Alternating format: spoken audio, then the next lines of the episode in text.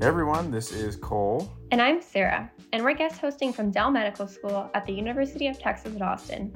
Welcome back to another episode of Code Green, the Climate Smart Health Professional. In each episode of this series, we take a look at the intersection of climate change and health, summarize the latest research, and share the expertise of current climate health activists. Today, we're going to talk about climate change hitting the South as we look back on the twenty twenty-one Texas winter storm one year later. This episode was guest written by students at the University of Texas at Austin Dell Medical School, which stands on the occupied lands of the Comanche Nation. So, Winter Storm Uri, or as some affectionately call it, Snowvid, was a cold weather system that wreaked havoc across North America from February thirteenth to February seventeenth of twenty twenty-one. It formed in the Pacific Northwest and then moved southward across the continent, where its wrath was felt especially in the great state of Texas.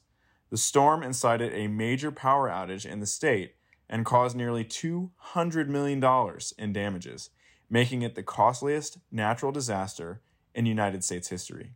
Can you believe that? Texans across the state were without power, water, or access to food for more than a week. In July of twenty twenty-one, about four months after the storm, the New York Times reported that two hundred ten innocent people lost their lives during the storm, only emphasizing the need to act now to slow climate change and ensure that the Texas power grid is regulated responsibly to withstand freezing temperatures.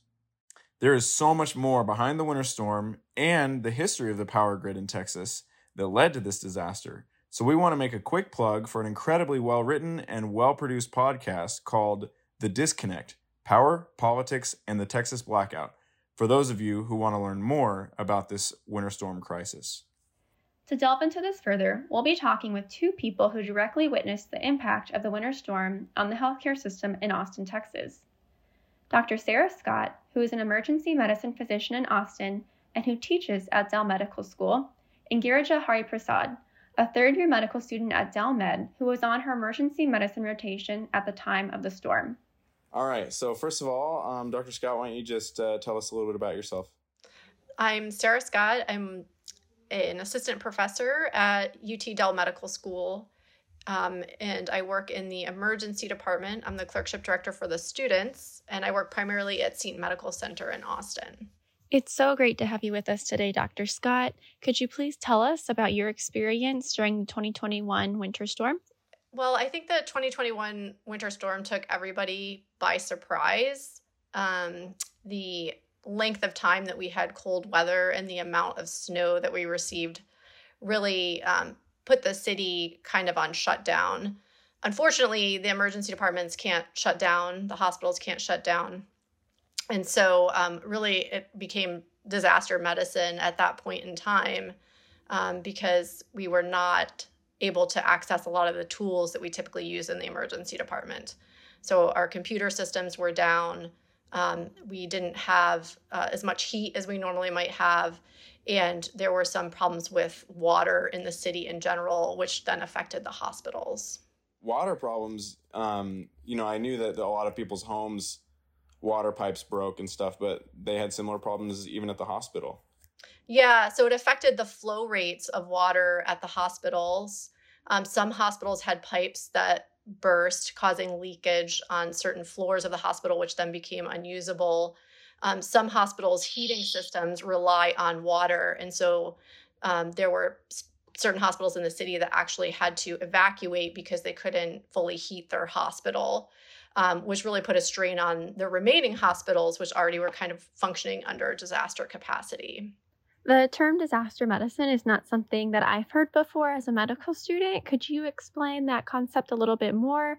And have you ever had to practice under a disaster medicine capacity before? Well, I think the E D on a micro level practices a little bit of disaster medicine every single day. Um, we're really good at triaging patients, obviously, because that's part of what we do on a day-to-day basis. That becomes much more important when you're practicing in a disaster situation where you don't have the capacity to care for every patient necessarily in the way that you normally would. Um, and having a way to triage them to say, hey, you are stable enough to go home and follow up versus we really need to care for you at this moment. Um, and so I think the E D is really quite good at that.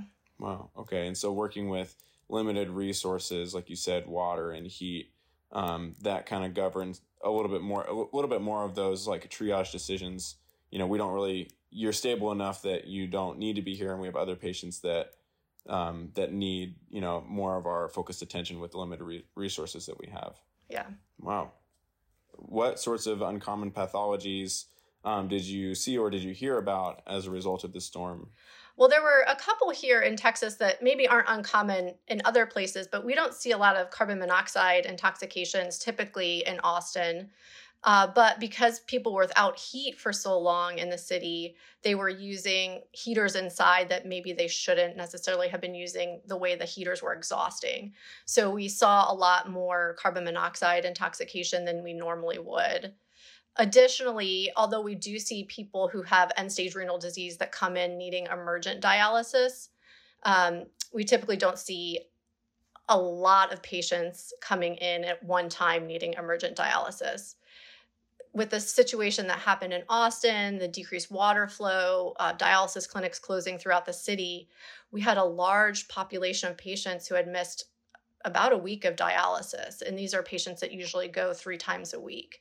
So we had a large number of patients in need of emergent dialysis presenting to the emergency department during the winter storm. Yeah, that sounds definitely like traumatizing for patients. I can't imagine having to seek life-saving treatment because you need dialysis, but then having to think about how do I even drive to the clinic when I don't know how to drive in snow. And so the next question I wanted to ask you is, Um, as we're starting to see more climate events where we, it will be more common to really dip into lower temperatures.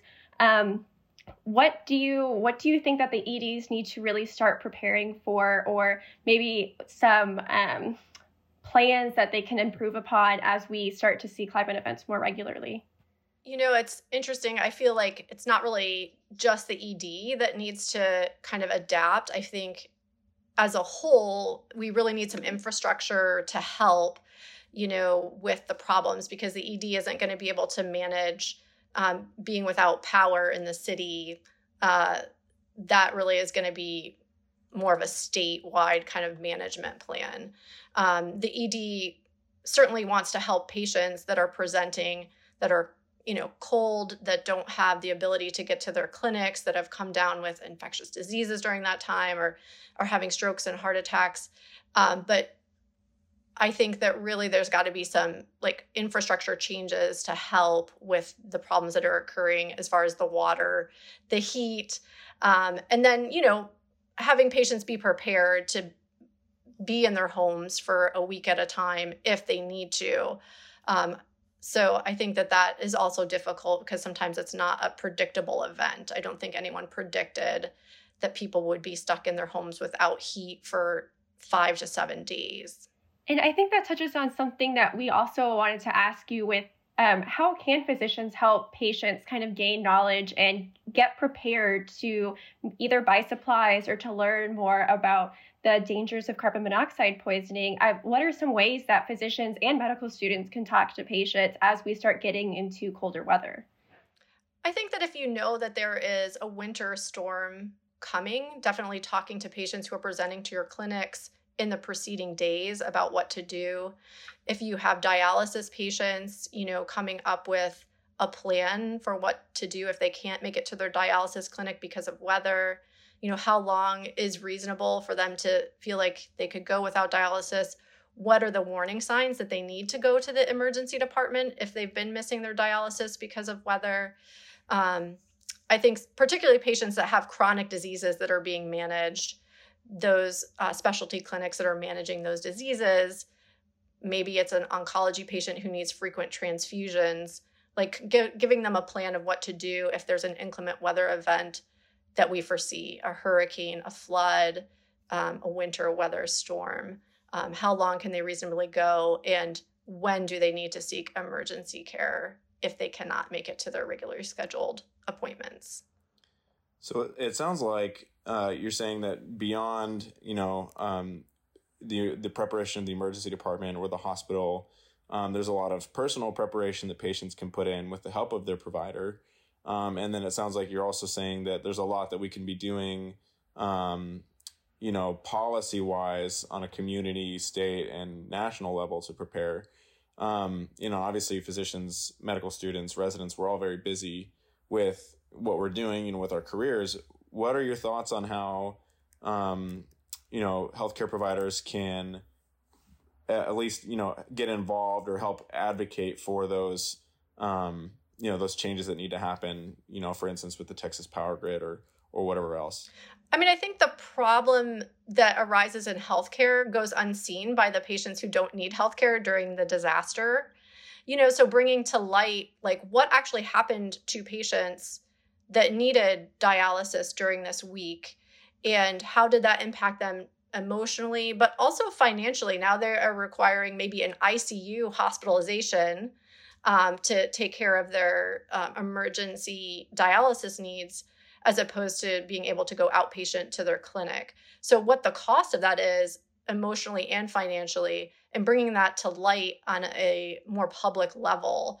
And it wasn't just dialysis patients, patients that had carbon monoxide intoxication, patients that had cold-related injuries, um, all of those things, bringing them to light the actual social, emotional, and financial cost that may have gone unnoticed in patients or people who didn't need medical care during the disaster. So really just advocating for the patients and, and allowing people to see what actually happened during that week. And I think this podcast is a good start. I completely agree, Doctor Scott. Thank you so much. And before we close out, is there anything else you would like to add? Um, I just would like to highlight how dedicated a lot of the staff were, not just in the emergency departments, but in the hospitals in general. Um, we had physicians and residents and nurses who stayed at local hotels so that they would be able to walk to their shifts. They didn't go home during the whole disaster. Um, we had physicians and nurses who pulled double shifts so that more providers did not have to come in during that time. And so I do think that there is a lot of dedication among healthcare workers. Um, and it wasn't just the healthcare workers, the people who provide food services, the people who clean the rooms, like everybody had to stay longer um, and come in in inclement weather and leave their families and leave their families in cold houses. And so I do think that a lot of thanks and gratitude should go to the, the staff of the facilities that stayed open. Wow. Yeah, definitely. That is inspiring. And I think it also exposes how, uh, as providers in our healthcare system and, and our healthcare system in general, we need to think about how we keep healthcare workers safe during these climate events, and how do we distribute care in a way that is sustainable, uh, especially as these climate events will continue to increase over the coming years. Thank you so much, Doctor Scott, and thank you, Sarah, for joining us. All right, so our next guest is Girja Hari-Prasad, a third-year medical student at Dell Medical School at the University of Texas at Austin. Uh, welcome, Girja. Thank you so much for taking time to talk with us today. Um, first of all, just tell us a little bit about yourself.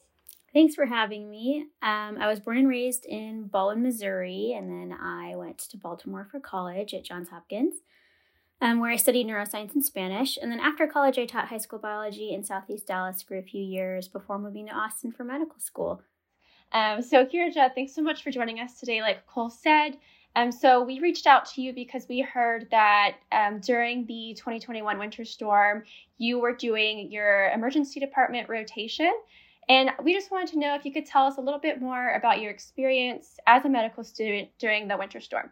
Yeah, absolutely. So I think the first thing that comes to mind is getting to and from my shifts. The emergency department was definitely um, a fear that we all had as students, and just as faculty, as attendings, residents, everybody had the same fear.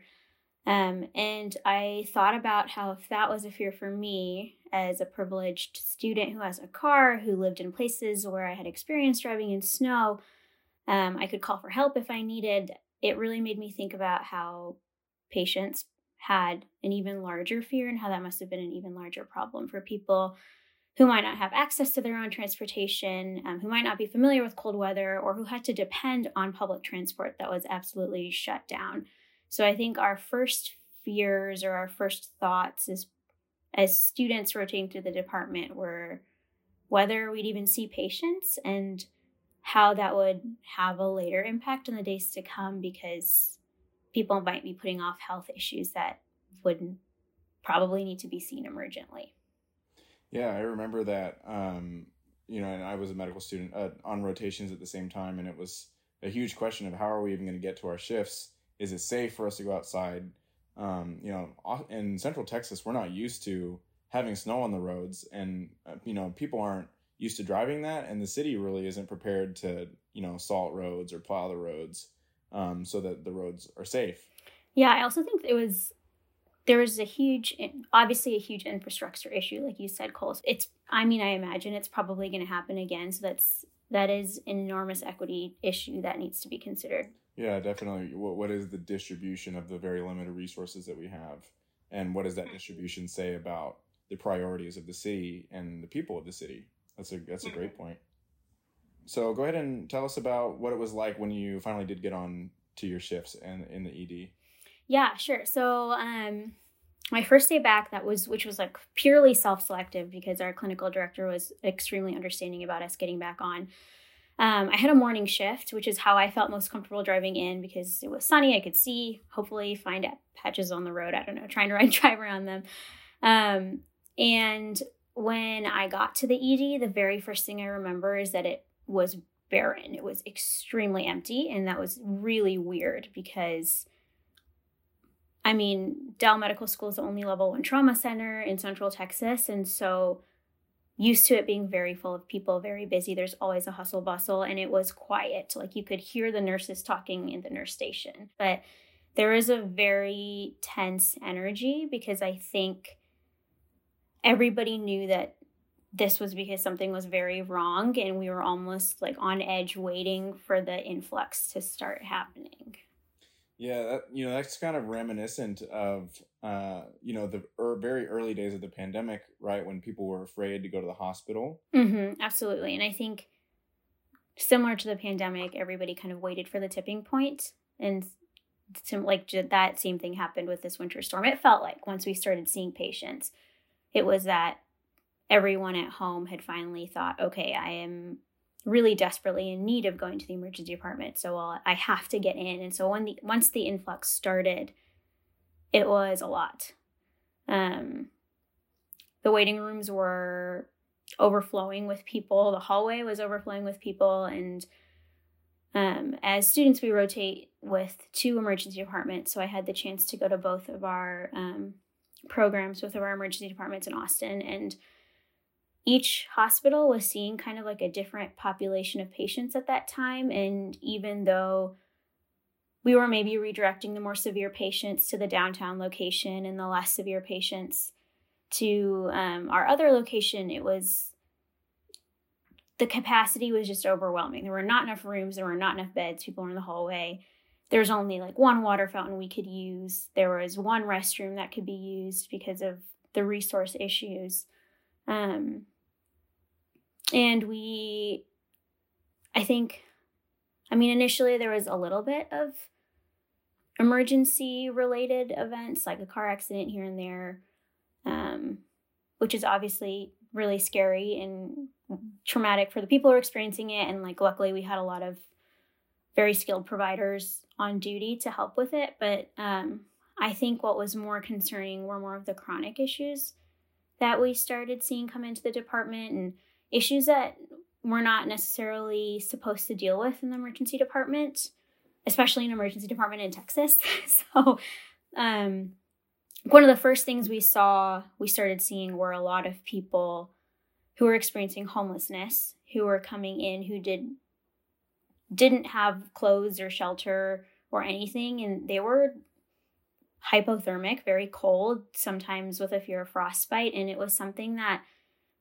our providers knew they would have to treat, but are not experts in because we're in Central Texas. So I remember seeing a lot of providers like having to educate themselves really quickly to understand how they could deal with that problem. Um, and then have to work with like social work staff and other staff in the hospital, make sure we could get resources for these individuals experiencing homelessness that they could not get anywhere else. So did we have enough water to give them? Did we have food we could give them, right? Because everything was shut down. We only had essential staff at the hospital too. So that was a huge concern. Um, And then our other really, really huge concern were patients who had missed their dialysis appointment. So that really makes me think of patients who were at home and just stayed at home until they could not anymore. And dialysis is not a quick fix. So once we had patients in two or three rooms, we had to wait a really long time to make sure that those patients were stable before we could send them to another floor of the hospital or send them to a dialysis center somewhere else in the city. And that wait time between stabilizing one patient and having another patient who also needed dialysis in the waiting room was a scary process. It was a lot of running around and making sure that we were doing every we, everything that we could for a patient, but that is, it is a scary thing to see as a provider, and then also have to explain to a patient and their loved ones, like, hey, we know you need this thing to make sure that your body doesn't stop working, but we're also helping somebody else with the same problem, and so you just have to wait. And that's not ever a fun thing to tell anyone, and I can't imagine what it's like to hear that. I think you were bringing up so many really important points. Um, one thing I, I, I wanted to ask again about was uh, providers were having to kind of educate themselves on these um, different illnesses that maybe they learned in medical school or like briefly in residency, but that they're just not um, practice. Uh, they don't practice a lot in like the region that they're in. You're you're right. So it's just it's a very specific event driven thing that we learn about for a test maybe, or like really skilled attendings or residents who train in certain areas are very skilled at it, and then they yeah. might move to a certain location and not have to use it ever again. But I think there is an opportunity now with our changing world that wherever you are in the country, you need to be prepared for anything at this point. And so there's a need and a way to incorporate disaster medicine. I think it's relevant to every specialty, right? It wasn't just the emergency department that was experiencing these issues. Like the entire hospital was having to think on their feet and really access solutions that they may not have had to think about ever again. So I think a really important inclusion that needs to happen in our education. Wow. Thank you for your thoughts and for sharing your experiences on that. Um, so kind of to dovetail into what I wanted to talk about next, uh, you know, you mentioned um, this is maybe should be included as uh, part of the training for residents and medical students going forward. Um, what do you think that looks like for medical students? How can medical students be better prepared to treat patients in a changing climate? I think there's a lot of different ways that we can learn about how climate change affects medicine. I think I think the biggest way that we can talk about it is in terms of resource education. I think understanding health implications and disaster implications are really important, um, but that's not necessarily the way that climate change shows up every single day in healthcare as a system. Um, so I think it's really important to just start by having like very honest and open conversations about how many resources we use in healthcare and how much resource waste there is in healthcare. Um, like understanding the cost of every single thing that we order. Like there is a physical, financial cost, but there's also an environmental cost to things that we're doing. And I even think about, I know in in education, we have to do a certain amount of resource waste for educational purposes. So like learning how to do sterile technique is one place where it's easy to see how many things get thrown away. And I know that we shouldn't compromise our education at all. I know that to some degree it's important to use things so that we can learn how to do it the right way. But there should be a method to reuse some of the resources that we have, reuse things for education instead of just like taking a new kit every single time and throwing it away. I think there is a tremendous amount of waste that happens in that sphere. Okay, and, and one of our last questions is, I know we talked about what medical students can do to be better prepared to treat patients, but why do you think medical students should be involved in the fight to slow climate change? That is a really great and large question to answer.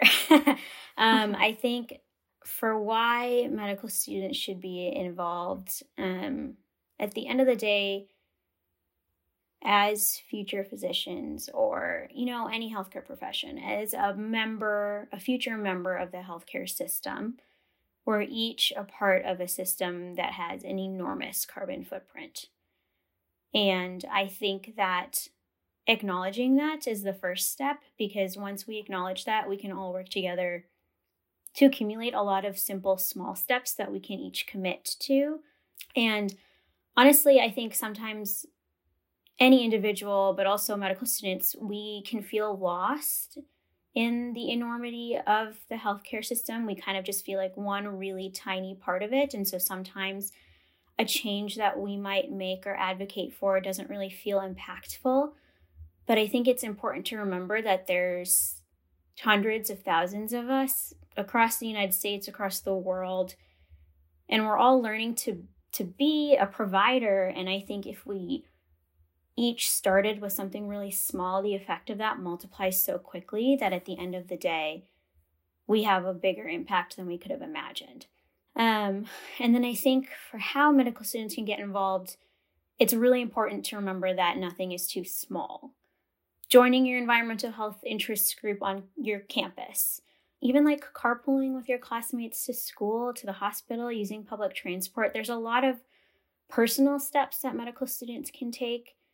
And like I said, I think that really adds up. And then it also builds investment and understanding how a larger system can also take small steps. And I think you're touching on something that is really fundamental in the environmental justice movement. Is I think a lot of times when we think about climate change or these major climate events, it can become honestly just very depressing, very overwhelming. But it, like you said, we do need to come together and make these small changes and um, put ourselves in communities where individuals are committed to learning, to making mistakes, to um, encouraging everyone else. And that's why we're so thankful we have, you know, Medical Students for a Sustainable Future and the Environmental Health Interest Group here at Dell. And I also wanted to highlight that students have sought to bring attention to this by starting the Planetary Health Report Card, which is specific to medical students, uh, medical schools around the country, where they are really highlighting the initiatives that their schools are taking and where there is room for improvement, um, to work alongside faculty to make a more sustainable future. That's really exciting. And I think it's part of a really great larger movement. I think like, I mean, we're working on a racial ju- justice report card for our school as well. And I that is also another movement that's happening across the country. And like you said earlier, Sarah, those two things are so closely intertwined that the more we can bring attention to these issues individually and then draw them together, the more change that we're going to be able to make. Wonderful. Girja, thank you so much for encouraging us all to work together for a more sustainable future. Um, we know that a sustainable future is possible, and it's just something that we need to start on now. So thank you so much for your time. Thank you for having me. All right. Thank you so much, Doctor Scott and Girja, for taking the time to share your thoughts and your experiences. To sum it all up, here are some tangible action items for our listeners.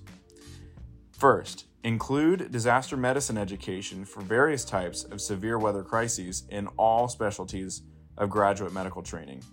Become familiar with the impact of public environmental policy on disaster preparedness in your community and take the responsibility to represent the voice of healthcare providers in forming such policies. If you as a provider know a storm is coming, educate your patients and encourage them to plan for limited resources such as food and water, limited transportation, especially with regards to upcoming health maintenance appointments like for dialysis, and for cold temperatures in case the power goes out or shelter is compromised. Rethink how resources are used and waste is produced in the context of medical education and design an action plan for less resources to be consumed in the clinical and educational settings. And finally, encourage your medical school to get involved with Medical Students for a Sustainable Future, start or join an environmental health interest group at your school, and encourage students and faculty to complete a planetary health report card or review action items from the last time a planetary health report card was completed at your institution. And that's a wrap. Thank you for tuning into this episode of Code Green, the Climate Smart Health Professional. Again, I'm Sarah. And I'm Cole, and we look forward to seeing you next time.